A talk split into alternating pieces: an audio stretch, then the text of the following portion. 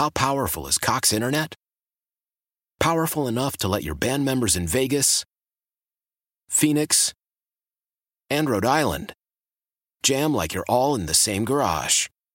Get Cox Internet powered by fiber with America's fastest download speeds. It's internet built for tomorrow, today. Cox, always building better. Cox Internet is connected to the premises via coaxial connection. Speeds vary and are not guaranteed. Cox terms and other restrictions may apply. Analysis by Ookla Speed Test Intelligence Data. Fixed median download speeds. USQ3 2023. Leading Ladies, a concert in celebration of Women's History Month featuring Kelsey Ballerini, Meghan Trainor, Elle King, Christina Perri. At the King's Theater in Brooklyn, New York on Wednesday, March 20th. Tickets are on sale now. You don't want to miss this amazing night of music dedicated to uplifting women's voices. With Kelsey Ballerini, Meghan Trainor, Elle King, and Christina Perri. Audacy's Leading Ladies presented by Olay Body. Buy your tickets now at kingstheater.com. Now it's Gabe time. Gabe Kuhn. Gabe Kuhn was one of the great little trivial nuggets in all football bios. His grandfather was the inventor of the easy bake oven. Like a boss. The best lineman on the radio. Well, the only lineman on the radio. It's Gabe time. Game time. We're ready. The Gabe Kuhn Show. 92.9 FM. ESPN.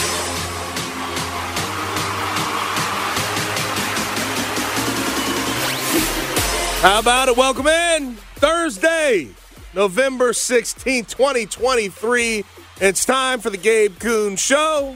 I'm your host, former Memphis Tiger offensive lineman, Gabe Kuhn, on X at G underscore Kuhn 71, alongside the new 29 year old. New 29 year old, that would be the executive producer of the Gabe Kuhn Show. That would be Connor Dunning on X at C Dunning 929. Connor, did you have a good birthday, brother? I had a great birthday. Okay. Are you are you willing to tell me where you ate last night now? Because I know you didn't want to drop it on the show. We ate. Uh, we had. We ate at Moon, Moon Dance. I, I hear great things. I've Moon never Dance. been It's to Moon incredible. Dance. I hear They it's fantastic. A though. phenomenal, a phenomenal smoked bourbon.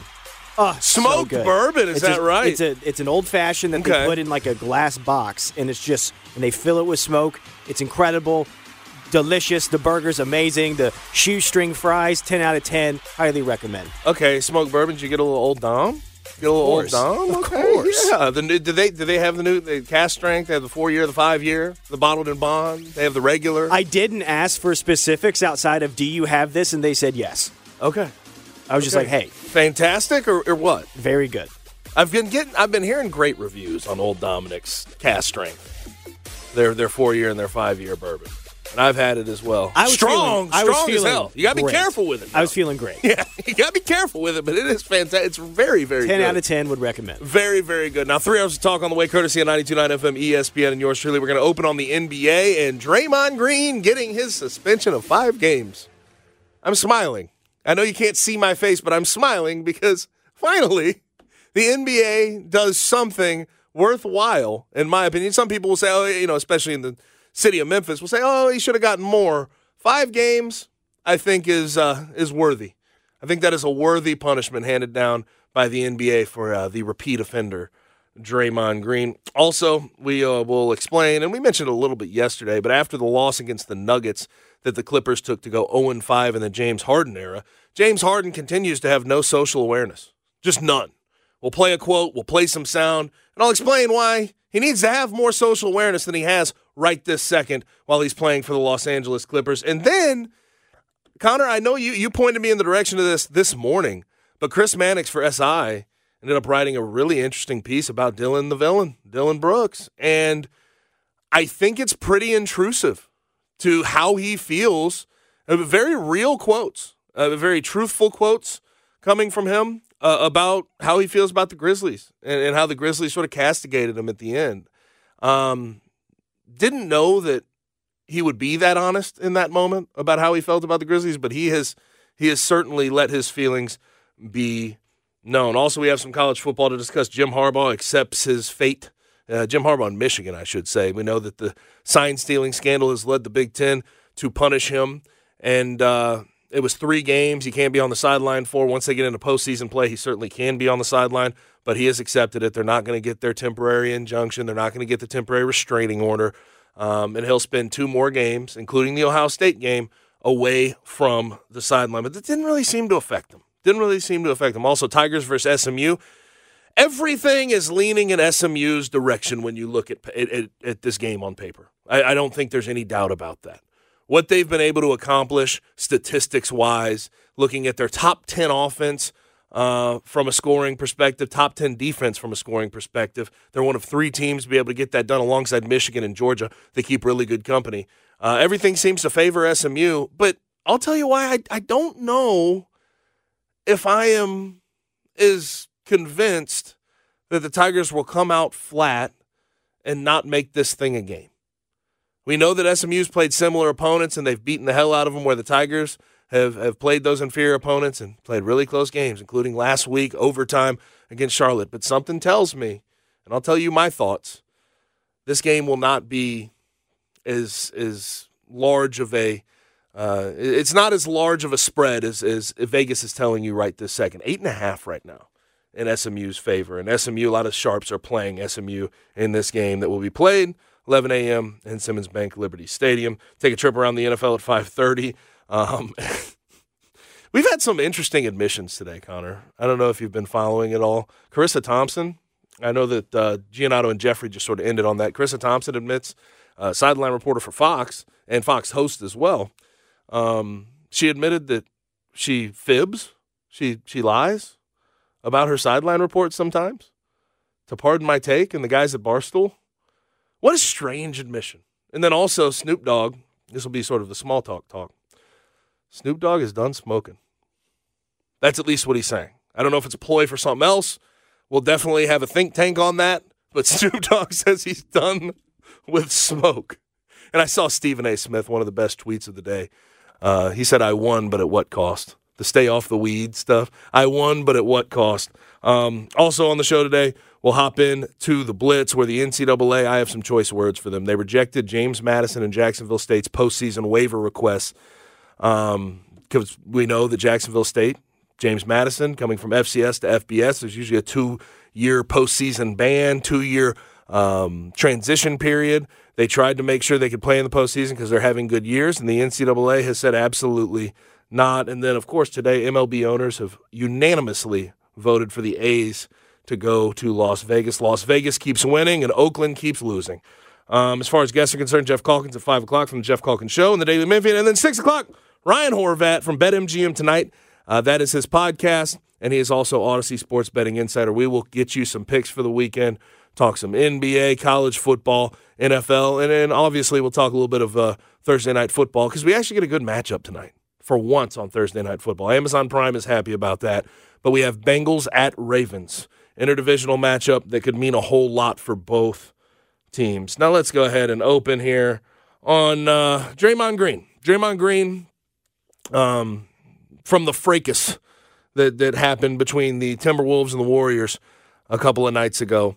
Uh, NBA hands down $25,000 fines to Rudy Gobert, Klay Thompson, and Jaden McDaniels. But Draymond Green, because of the headlock that he threw J- Rudy Gobert in, and we talked about it yesterday, Rudy Gobert simply was trying to break up the fight between Jaden McDaniels and Klay Thompson. And Draymond Green decided to completely escalate the situation by putting him in a sleeper hold. Draymond Green will lose $769,970 and he gets a five game suspension. When we look over the career of Draymond Green, and we mentioned this a lot yesterday, this was due. A hundred percent due. This is his fifth career suspension. He's at 171 technical fouls, 20 flagrant fouls, 19 ejections, and he's accrued $1.4 million in fines from the league. At some point, the NBA had to step in and say, You're too much of a repeat offender. We're giving you multiple games at a time. And like when we think about like the past year and some change, this has been a step on Domantas Sabonis, punching Jordan Poole, and then now putting Rudy Gobert in a headlock, and it's only gotten him six games. I think it's on the lenient side, don't you? I think that's where I'm at at this particular moment. But a five game suspension uh, for something that happened on court, not off court, like Ja Morant with the guns on Instagram Live, I think that that is about as stiff as a punishment as we could have expected. I think it's weak, to be quite honest. When you, I mean, when you go back and you look at it, they talked about how they took into consideration his past altercations and his his previous behavior, and then they used the language that was very similar to the language that they used with the Ja Morant suspension. And it's only five games. I mean, when you're giving him one game, one game, one game, one game, one game, what do you think that five games is going to do? Do you think it's actually going to change his behavior in any sort of way? No, especially with how the Warriors were so to be But- quite but honest, let me be honest. about it. It sh- I think it should have Yes. been ten. I think Here- it should have been ten. Here's here's my question though. Do you think even if they gave him a 10 game suspension, this is going to meaningfully change how he conducts himself on the floor? Draymond Green's Draymond Green. The reason Draymond Green is who he is, probably a future Hall of Famer, is because of the edge he plays with. I don't think anything, any type of suspension, any type of fine will actually change that. I don't think it would necessarily change the way that Draymond behaves, but it would change the way the Warriors have allowed him to continue to behave this way and how they continue to defend him when he beha- behaves this way. I think one of the things that's driving me crazy about this situation is how just uh, the Warriors are just kind of lying about this whole situation, saying that you know McDaniel started it. He was trying to defend Klay Thompson. That that McDaniel or that Gobert had his hands around the neck of Klay Thompson. And it's like all, all of us have the footage of this thing, and that's why I think it should have been ten games or, or more than five because they needed to send a message to the Golden State Warriors saying you have allowed this behavior to continue, and to be quite honest, you encourage the behavior from Draymond Green when he does this stop. It's just at some point stop because players are going to get hurt. Players have gotten hurt in the past because of this. So I think five games is just, to be quite honest, extremely weak. I think there's no consistency in the NBA across the board with suspensions. There's none whatsoever. They don't have a precedence. They pretend like they do, but every single case, it's just because if this wasn't, if this was a different player, not Draymond Green and not on the Warriors, they would have gotten more than five games. What? No doubt. What I, I don't know. I don't necessarily know if I agree with that, and I, I obviously it's hard to prove that. We know we know that to be true, and you can believe that all you want. But I, I think ultimately, when we talk about on court fracases, those type of things where punches aren't necessarily thrown. Yes, did he show a little bit of? Uh, it was a little violent action where he he dragged Rudy Gobert out of there by his neck. I get all that. Um, but like generally speaking, it's one or two games at a time for things like this, unless a punch is thrown. And in five games, this is the largest suspension by far of Draymond Green's career. And I, I, I don't think it's particularly close. He had what two games in the uh, in the in the finals when the uh, Cavs came back. He had the one game last year in the King series. he was only suspended for one game in the final. Okay, so one game. So this is the, we're we're we're you know quintupling up. We're we're five timesing I any guess so, suspension but he's ever gotten in the past. I think the reason I'm disappointed with the number, it's because of the language they use. It's not because of Draymond. It's I understand what you're saying, but the language that they specifically used this time with this suspension, they were pretending like they were going to bring a hammer, and then it's five games. yeah. And it's like, come on. It, that's just weak to me. It's weak when you're suspending a player for off the court things for 25 games, but this guy's on the court behaving this way, and then the organization is defending and encouraging and- his but let- behavior. You, they just send Okay, a bit of the five games is just nothing. Ultimately, it's nothing. We, we can compare the the reasoning and the the the wording behind you know Draymond Green suspension and Ja Morant suspension. But in no world are we comparing Yeah, I mean- situations directly side by side. Like the wording will say, okay, detriment detrimental to the league, conduct detrimental to the league, repeat offender, right? Um, but Ja Morant, we're talking about brandishing a gun on social media, doing that type of thing when you're supposed to be a face of the league. I'm not saying you should have gotten 25 games. I'm just saying five's weak. It's weak. You can't use the same language that you did with Ja Morant suspension, only give him five games. That's just that's my. opi- He's already been ejected from two games this year. I think I think largely throughout his career he's gotten off light. That's There's what I- no doubt about it. it's- this is There's another no doubt example of about that, it, in my opinion. But It just I, I- is. But I think this is finally a step in of like, brother, five games. It'll be more the next time you do this, and likely he'll do it again. Likely something like this will arise throughout the rest of the regular season. We're not that far into it. because he's already said I'm not going to. Ch- he's like I'm not going to change the way I play basketball, so it's not going to do anything. But this isn't playing basketball. That's what always That's bothers me point. about the, It's- the whole he's, Draymond. He's thing. out there wrestling people, and he's pretending like he's defending his teammates. He he was pissed off because Anthony Edwards embarrassed him the night before, and he wanted to get blood back, and that's why hundred seconds into that game, he jumped on Rudy Gobert and started choking him. It's ridiculous. and then you you did make a good point yesterday. Everybody's somehow back on the Rudy Gobert, like back on Rudy Gobert's good side. Rudy Gobert. Yeah. Everybody's rooting for Rudy Gobert. yeah, Anthony Edwards being awesome, and then or Draymond Green being a, a d bag got everybody back but on but Rudy's side. Draymond's heel just actions are just wearing. I love on Draymond me, as as a player. I Yes, I do, and I, do I love enjoy the edge he brings. this I love, I love what he does. The dirty work's fine. It gets but you- old. don't don't don't go complete wrestling. Don't don't go WWE because you feel like that's your style of ball. I you think should I'm- not be. You should not be squaring up with people. You should not be putting Rudy Gobert in a damn headlock. Correct. I think I am. To be quiet, I think I am more bothered by the the Warriors just encouraging this. Oh, no, 100%, I and then think you- that's what bothers me. We the heard most the about it. telecast, the broadcast. They're like, "Oh, he's trying to break it up." Well, no, then he's Steve not. Kerr's like, uh, everybody's seen the tape. I don't think you've seen the tape, Steve Kerr. And by the way, Klay Thompson started the whole thing. He gripped Jaden McDaniels right by the jersey and like expected they it to tried to act like, and then like, expected it not to escalate. And one in a station in in the Bay was like sent out I a mean- tweet that was like, "Oh, McDaniel's is so dirty," and it's like, are we watching the same thing? The, the full point, even outside of Draymond, the full point for me is like the Warriors. i- just thinking back to the breaking of the code and what what you know uh, was said about Dillon Brooks on on Gary Payton uh, the second when he fouled him hard, and the breaking of the code and the discussions after the game. Your team breaks the code more than every single team combined. Combined. It's not close. When we look at five career suspensions from Draymond Green, 171 technical fouls, 20 flagrant fouls, 19 ejections, when people go, th- like stars in the NBA, go through their entire career and don't have a single ejection, he has 19. It's, come on, man. $1.4 million in fines when the normal fine for things like this that arise is $25,000. That's hard to do. But I, agree with your sentiment that the Warriors continue to let this happen. But at the same time, I do think a five game suspension is is is more just. I think that that is finally the NBA saying, okay, you're too much of a repeat offender. If this keeps happening, we'll we'll up it to ten games. We'll up it to fifteen games if you keep putting people in people in headlocks.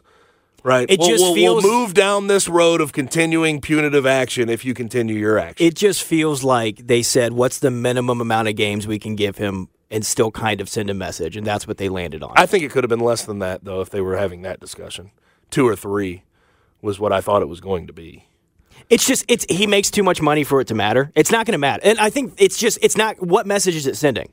It's Yeah. not sending one. It's saying okay, five games. It, that's not going to change anything. He's going to behave the exact same way.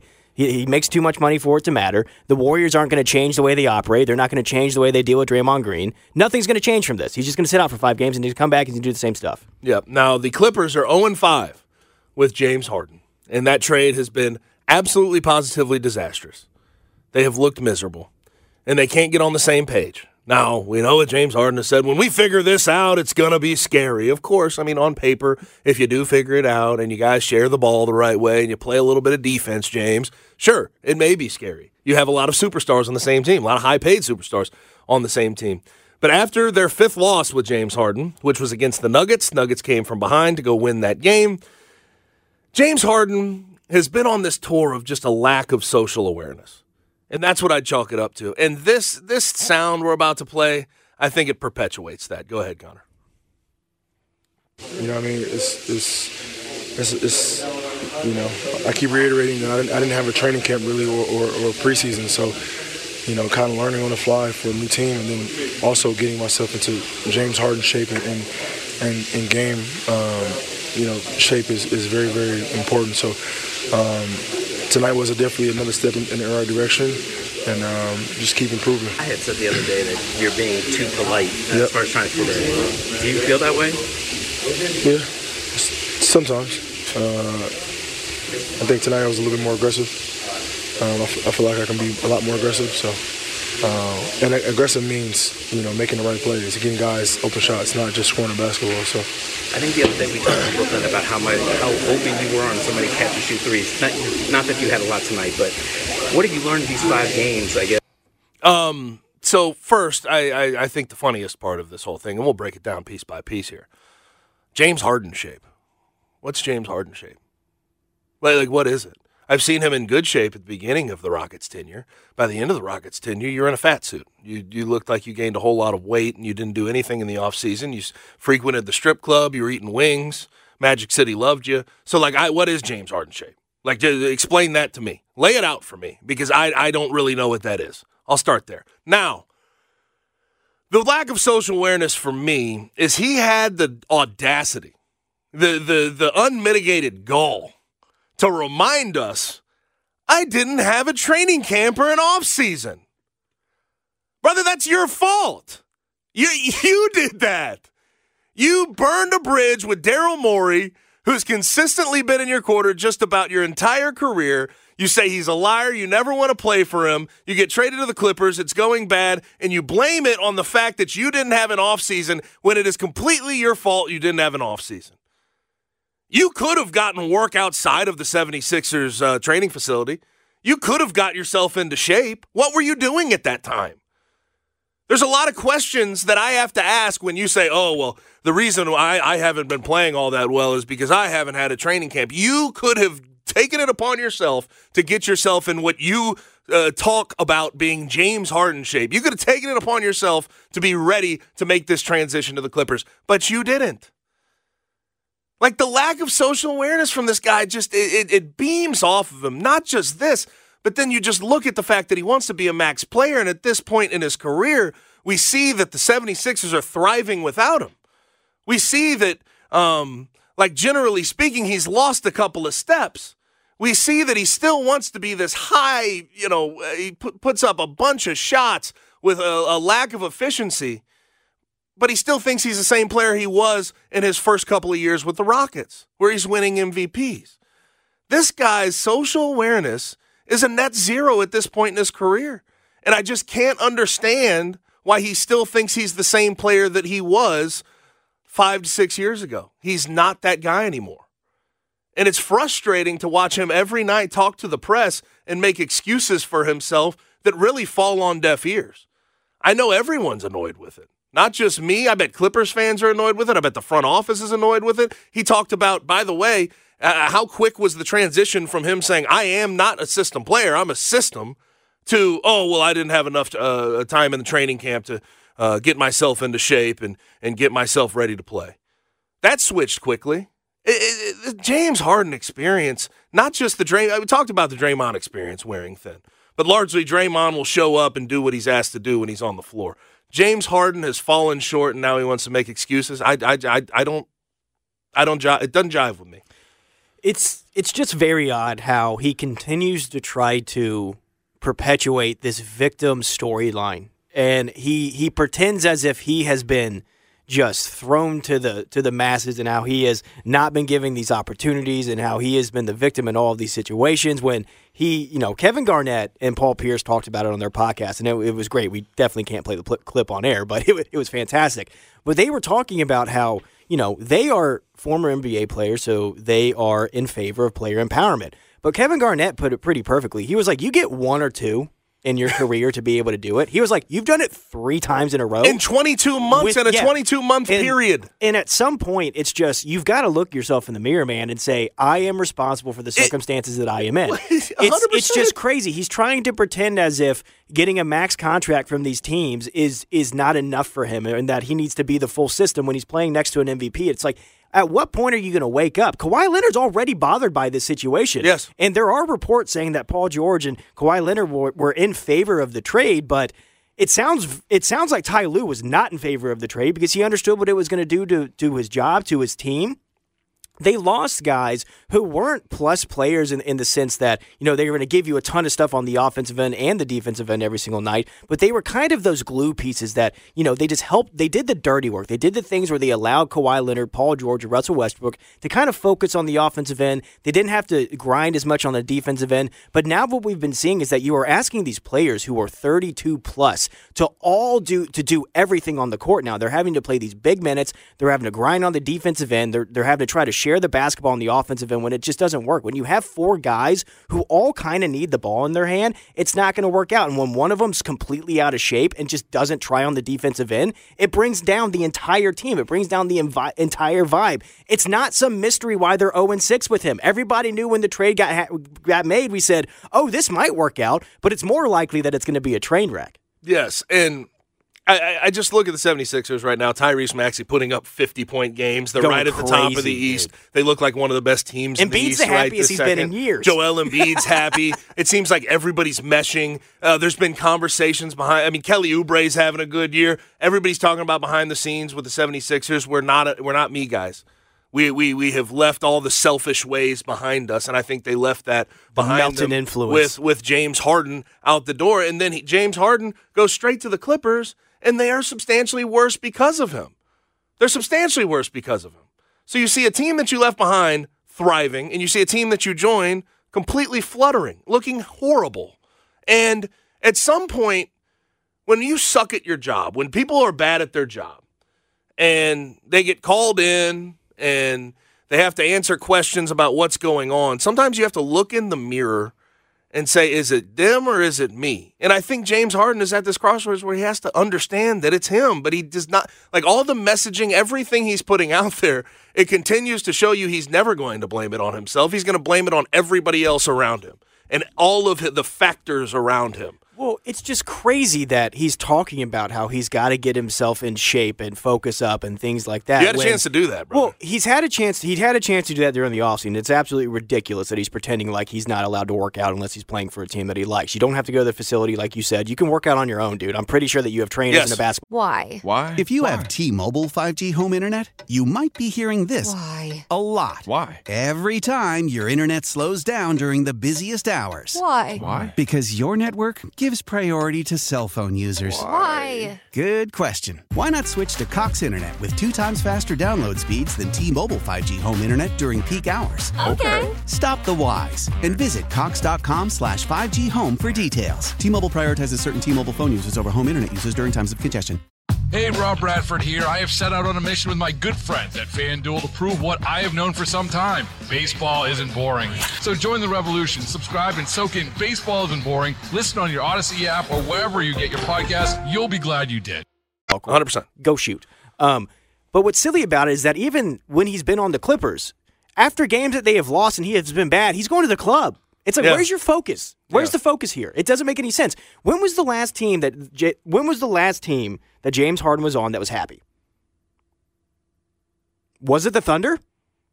Has it been that long? Was it, or maybe was But it? how was happy it were the- they when it- they completely blew that up and it all went their separate ways? Well, that was different. I That was more they of a money decision. It was, that wasn't saying- really their decision as much. I know, but, it like, was, I- I'm saying like Was that was that even an overly happy situation? No, I'm not saying it is. But my, my point is that the last few teams he has been on, the Rockets, they hated each other by the end. They all hated Yes. each other. The Nets, they hated each other. The Sixers, they hated each other. As soon as he left the Sixers, And this they- is headed down that same path all of a with the Clippers. All of a sudden, it's the city, city of brotherly love again. After James Harden left that team, and then the Clippers hate each other. There, there's a trend here. It's that one guy There's one guy with the beard. Yes, a hundred every single time. And I just There is a similar factor in every single one of these situations, and its name is James Harden. at some point you have to accept your fate. At some point you have to realize who you are as a basketball player and, and act accordingly. And he's not doing that. That's He's just why not during the that. offseason we were like, we I don't understand why he didn't. He had because we can be completely honest about the Clippers. They can be a great team. They can be a fantastic were a team. great If they team. no, They but uh, were. e- even with the pieces they have Oh, right now yeah, with yeah, this yeah. trade, they can be a fantastic team. Sure. But it's going to take a buy-in from everybody including James Harden and i- uh, history shows us James Harden's buy-in at this point in his career seems to be at an all-time low. Well, and we've already seen what happened to their roster. Like they're them going out and getting Daniel Theis, who I do think is a good move for them. You know, because he got bought out by the Pacers and he's going to end up signing with Right. the Clippers. That's a good move for them, but that is be- directly caused by them getting rid of Nicolas Batum, Robert Covington, and, and KJ Martin. Like that move is happening because they got rid of those guys and they realize, oh crap, all we have is Zubac down there. We're going to get eaten alive by teams like the Nuggets, which we saw them get eaten alive Yeah. by Nikola Jokic. Absolutely destroyed them. Absolutely destroyed them. Then, you know, Paul George did that. It's just, there have been so many. Un, uh, like they didn't the clippers have just made so many pitfalls already this season that they didn't have to make it's little decisions that they have been making that just don't make any sense to me i I, I don't understand what they're trying to do Yeah, but they need to figure out sooner than later. 0 and 5 with James Harden. Zero and six since they've made the since they've made the trade. It's it's brutal right now, and I think most people would say we could have predicted this. We could, we we absolutely did predict this. Now, uh, Dillon Brooks uh, in a story in SI uh, with with Chris Mannix. Chris Mannix, I thought it was a great piece. You should should go check it out. Uh, Dillon the Villain. It's on S- SI. Um, but in regards to the end at Memphis, we know what Shams reported this past offseason. The Grizzlies will not bring him back by you know it just will not happen. Right, like that was what, what was the exact word? under any under any circumstances, like they will not bring him back. And dillon Brooks told Chris Mannix, and I think this was you know uh, very in, intrusive, very honest. He said, What I didn't like about Memphis was they allowed that so they can get out of the woodwork, and then I'm the scapegoat of it all. That's what I didn't appreciate. And then ultimately they come to me on the low as as men, one on one, and tell me something, but then not defend me when everything went down. I can see that where you know, behind the scenes, maybe they didn't put out. I would, I'd be willing to say they did not put out the shout to Shams Charania to say that was the exact sentiment. Uh, it was something similar to that. They did not give that to him, though. I don't think anybody in the front office, players, did that. Um, but I could see where, when it all sort of hit the fan, when the Grizzlies did not put out a response saying, We absolutely unequivocally did not say that. We stand in Dillon Brooks' corner. We really appreciate uh, the time that he gave us. I can see where he would feel a little bit peeved by that, a little bit annoyed, because quite frankly, Dillon Brooks was a meaningful part of this team and the build up for this team.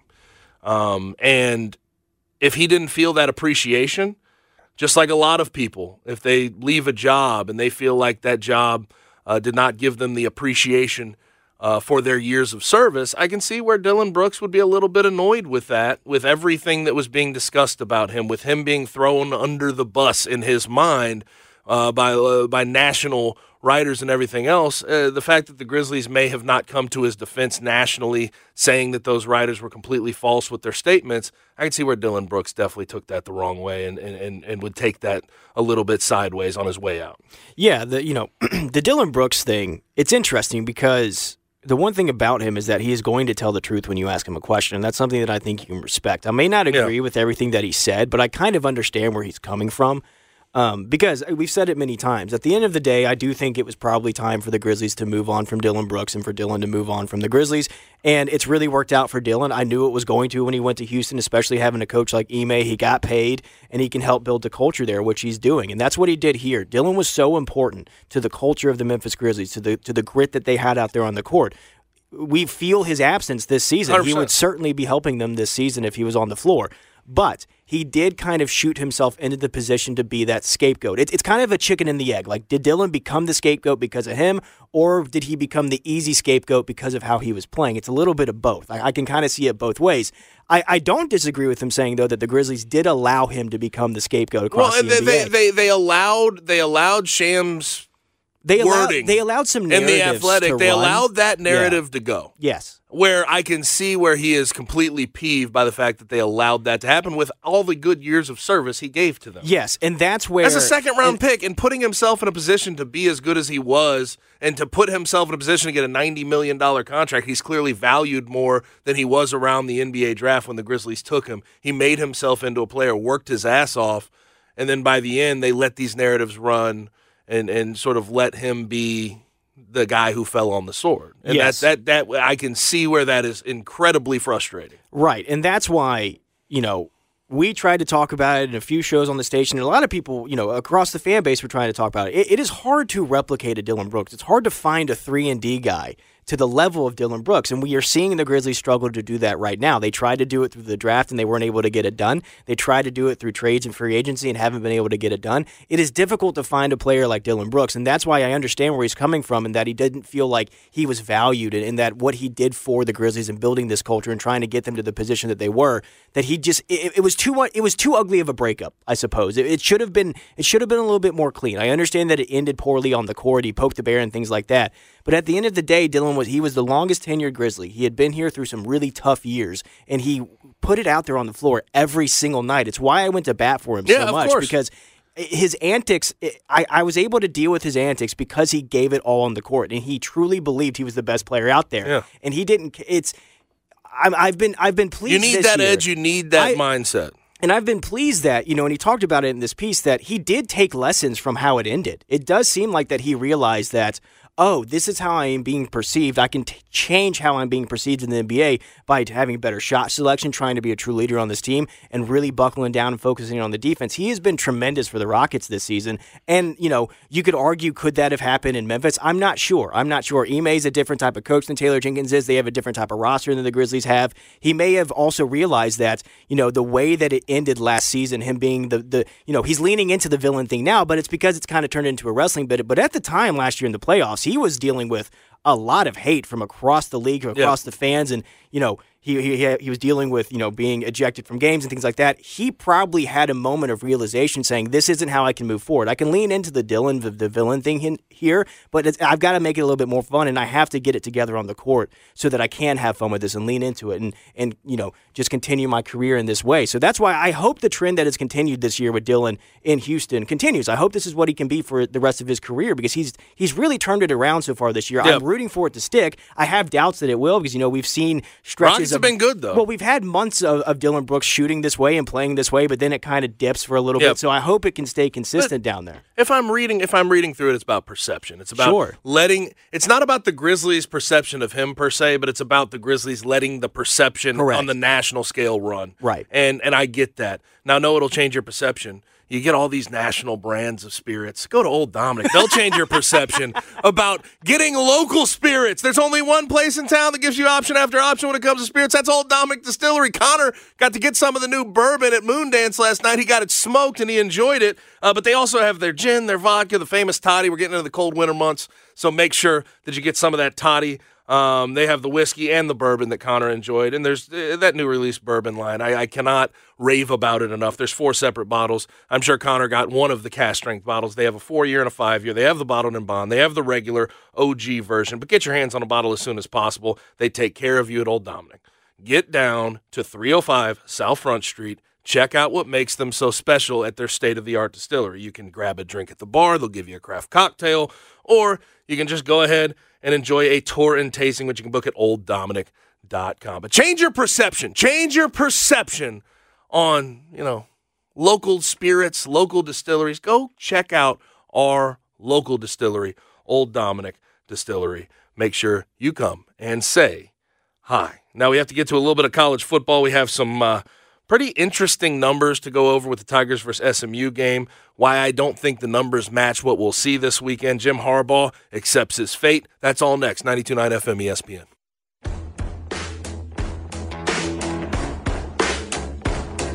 Guests appear on the Smile Center hotline. Now back to the Gabe Kuhn Show, live from the Service Master by Cornerstone Studios on 92.9 FM ESPN.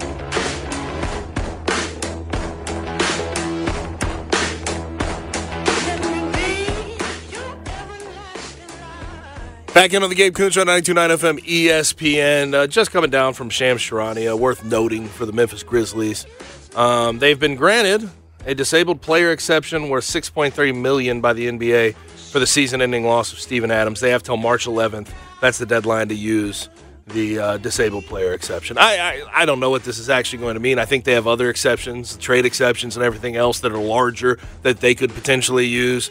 I mean, the the, the only thought I would have is if you find a rotational player um, that that would fit that you feel like could get you into that play in, keep you in playoff contention. By the time Ja comes back, maybe you could use it. But even at that point, um, you don't get an extra roster spot, so you'd have to cut ties with people, multiple people. I don't know how significant this is. I guess that's my read. I don't know if this is significant, even in the slightest. It could help him out in a trade. Yeah, in a trade, but That, they're gonna have to, be- find a trade that's worthwhile. that. That may be where it comes to fruition. Is is in a trade.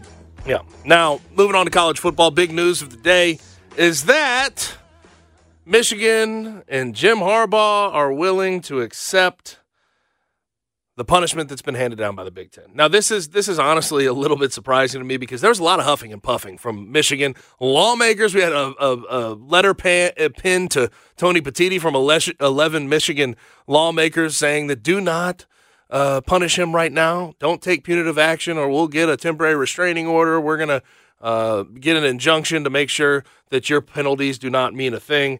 but they did put out a statement. They said this morning the university, Coach Harbaugh, and the Big Ten resolved their pending litigation. The conference agreed to close its investigation, and the university and Coach Harbaugh agreed to accept the three game suspension. Coach Harbaugh, with the university's support, decided to accept this sanction to return the focus to our student athletes and their performance on the field. The conference has confirmed that it is not aware of any information suggesting Coach Harbaugh's involvement in the allegations. The university continues to cooperate fully with the NCAA's investigation. Now, I, I think that that's a uh, that's worthy. Um, uh, a worthy explanation as to why they want to just accept it. You don't want to distract from what's going on in the field, but I do get the sense, regardless of if they would have got an injunction or not, it's not going to distract the student athletes. They seem to be pretty damn locked in. They threw eight passes last week and beat Penn State on the road by nine. Okay, like I feel as if this is still a rallying cry, whether Jim Harbaugh's on the sideline or not. But I guess falling on the sword, letting this go, it's not a big enough punishment to really fight over. And I guess you could have seen that from the beginning. But it was, I will say, from Michigan side, a lot of huffing and puffing for them to just ultimately accept it. I still think the final, most funny situation that could come of all this is when inevitably Michigan gets through beats Ohio State, gets the Big Ten championship, and Tony Petitti, who passed down the punishment, has to hand them the Big Ten championship trophy. I think that is the, the, the way that this likely will end, and that is the funniest ending as well. That I think that's you know that's what I'm rooting for. It would be fantastic if that if that situation happens. It's just you know this is why we just thought this entire situation was so ridiculous though, and how big it became. Because at the end of the day, they were like three game suspension, and that's what we thought, and we were like why is it going to be anything more than that? Like this huge investigation, this huge controversy, all these schools getting together, and all this stuff, and it's just it's going to end in a three game suspension. It's not that big of a deal. I, well, I we'll see what the NCAA has to say about it. But again, yeah, it, at the same, it's just what what else, what more suspension are they going to give? Yeah, what, what, what, more punishment can what, they can they realistically again, do? I saw something yesterday about Connor Stalions not uh, doing expense reports, not doing anything like he didn't really. Um, Michigan has this entire time tried to make him as if he is an actor all by himself, not being influenced by Jim Harbaugh and the coaching staff. Now you can believe that or or not. I tend to not believe that, I but I, I, I, think in the end of the day, the NCAA is going to have to tie this back to him to really give him a massive punishment. And I don't think they're really in the business at this point of handing out these massive postseason ban, full season suspension punishments. Right.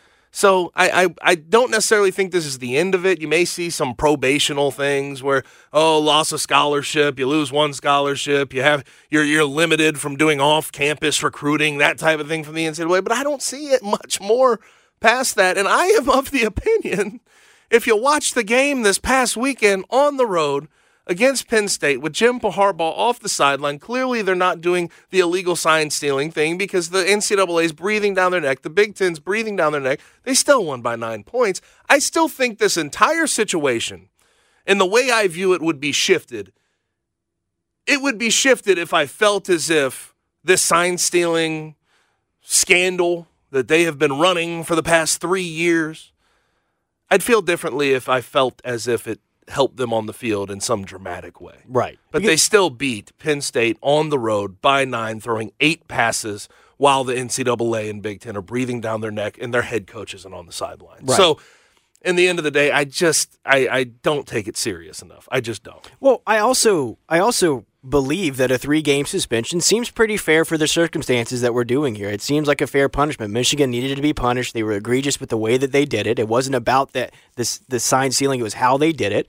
A three game suspension seems fair. Everybody just needs to look at each other and go, okay, thumbs up, we can move on. Yeah, it's time to move that's, on. Uh, that's that's you know, at first when I thought it would be a, I still think it's a relatively interesting decision by the Big Ten to escape precedent and punish them sure. right now, punish Jim Harbaugh right now. When in reality, they have said we don't necessarily have evidence tying the entire sign stealing scandal directly to Jim Harbaugh find that strange. But at the same time, Michigan probably looked at it. They say it's three games. You're not on the sideline. You get to game plan during the week with your team. We'll live with it. And then we'll get into postseason play. We'll get into the college football playoff and deal with it then. You'll be on the sideline and we could let bygones be bygones right. until the NCAA ultimately gives down whatever small punishment And hey, they if, if they wanted to add a scholarship or something like that, sure, I think that that's probably fair too. But anything more major than a three, like honestly, I think it came down to Michigan saying, "Is it really worth it for us to fight this Yep, thing?" I think that's probably what happened. And that's that. I, I I think I agree with them ultimately. I think I agree with them ultimately.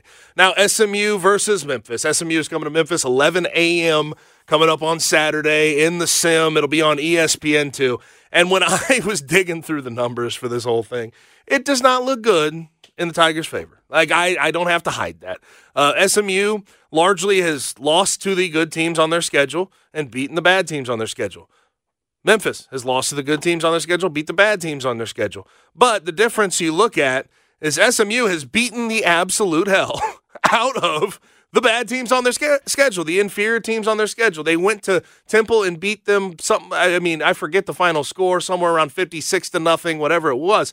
But they have outscored teams in conference two hundred and seventy to eighty-eight. Connor, two hundred and seventy to eighty-eight. When you look at the Tigers in conference schedule, they've outscored 242 to 206. So they've allowed way too much on the defensive end. SMU, uh, their offense is top 10 in scoring offense.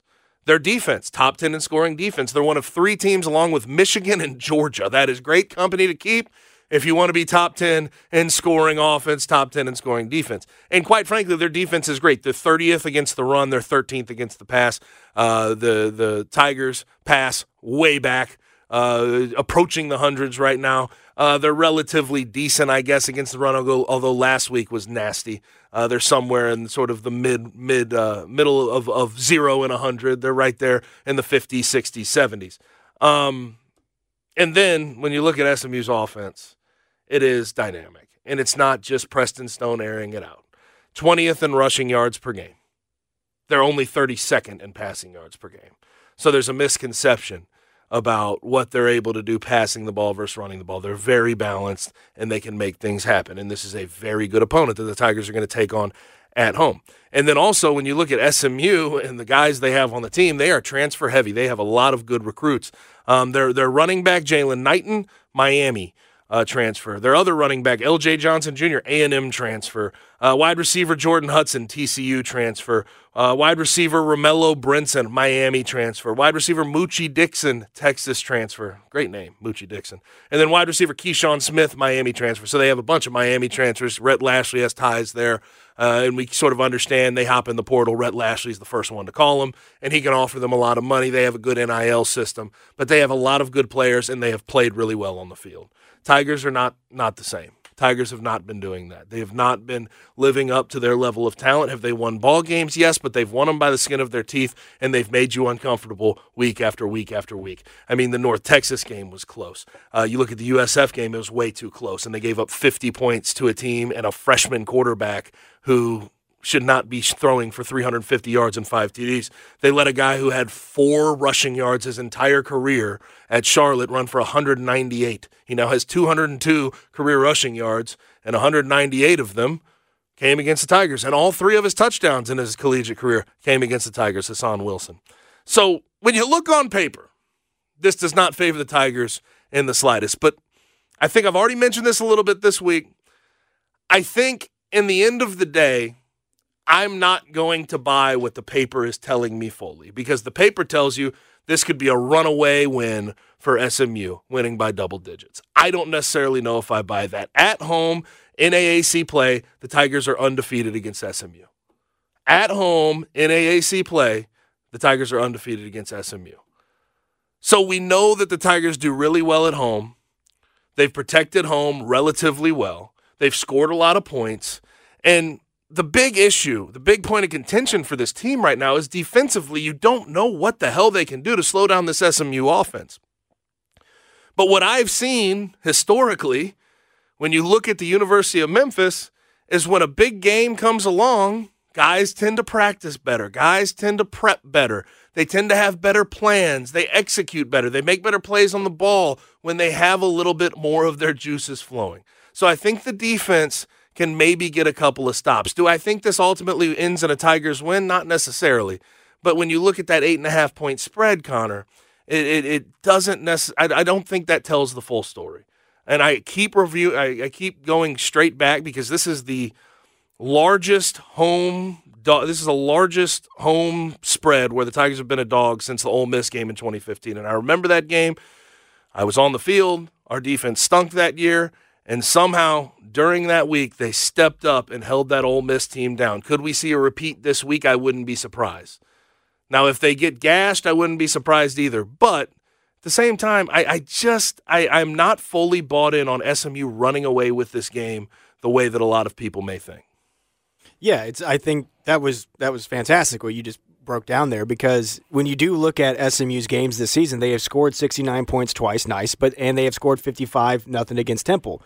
But the Tigers defense, it's really Dr. Jekyll, Mr. Hyde. Like we've seen them have games where they looked very good and they were able to pace the offense and they kept And- the, and they kept the team in the games against higher competition. So that's why I am hoping that that your thought process of this team has the defense has been playing up and down to competition this year. You know that's not a trend that you want to see. I'm not saying No, that's a good absolutely thing not. Because even if they were to play well, they Right. beat SMU. You still are scared and worried about next week going Right. to No, Temple. hundred percent. That's You don't not like that- you don't want that problem. want it to be.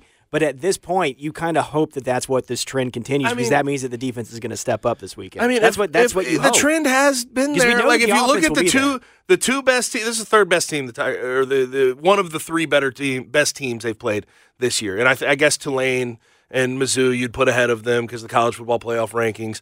But when you look at those two games in particular, 31 points allowed to Tulane, 34 points allowed to Mizzou. Like they they may have given up big plays. They may have not gotten the job done. The offense may have not stepped up, but defensively, they stepped up. They had a little bit more intensity, a little bit more focus. And I think that that's what we're going to see this weekend. But I wouldn't be surprised either way, unfortunately. That's sort of where I'm at.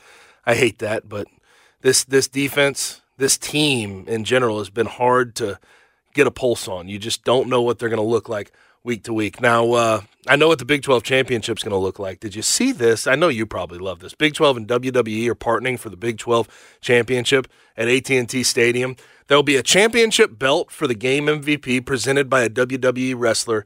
Uh, there'll be a WWE slash Big 12 logo on the field. It's sort of the Big 12 logo, and they put WWE over top of the the, the XII for the Big 12. And then they will have collaborative merch for this. And listen, man, Brett Yormark has taken over the Big 12 and done some good things with it, and he's very inventive. I'm not going to shoot him down for this. I find it to be uh, com- completely innovative, but this is this is funny to me. This is this is this is a very interesting collab, to say the least. And uh, I You- think we you need left out my favorite part. we need to we need to we need to go ahead, and the winning coach needs to be able to perform his favorite signature move on the losing. A hundred percent. Stone cold stunner. Winner gets to do that to the losing coach. I think that's I think that needs to be on the Did table as did well. you did you mention Nelly?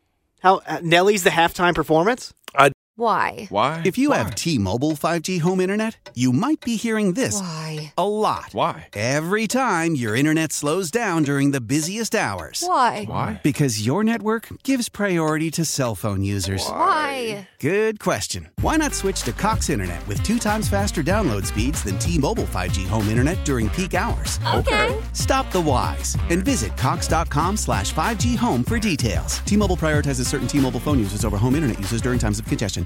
The national sales event is on at your Toyota dealer, making now the perfect time to get a great deal on a dependable new car. Like a legendary Camry, built for performance and available with all wheel drive, you can count on your new Camry to get anywhere you need to go. And with available features like heated seats and a multimedia touchscreen, you can stay connected in comfort and style. Or check out an affordable and reliable Corolla with a trim for every lifestyle, from the hip and agile sedan to the sporty hatchback. There's a dependable Corolla built just for you. Plus, both Camrys and Corollas are available in hybrid models, so no matter your style, you can drive efficiently and affordably. And right now, your local Toyota dealer has more vehicles in stock and is making delivery on new vehicles almost every day. So visit your local Toyota dealer and check out amazing national sales event deals on Camrys, Corollas, and more when you visit buyatoyota.com. Offers end April 1st. Toyota, let's go places. Leading Ladies, a concert in celebration of Women's History Month featuring Kelsea Ballerini, Meghan Trainor, Elle King, at the King's Theater in Brooklyn, New York on Wednesday, March 20th. Tickets are on sale now. You don't want to miss this amazing night of music dedicated to uplifting women's voices. With Kelsea Ballerini, Meghan Trainor, Elle King, and Christina Perri. Audacy's leading ladies presented by Olay Body. Buy your tickets now at kingstheater.com.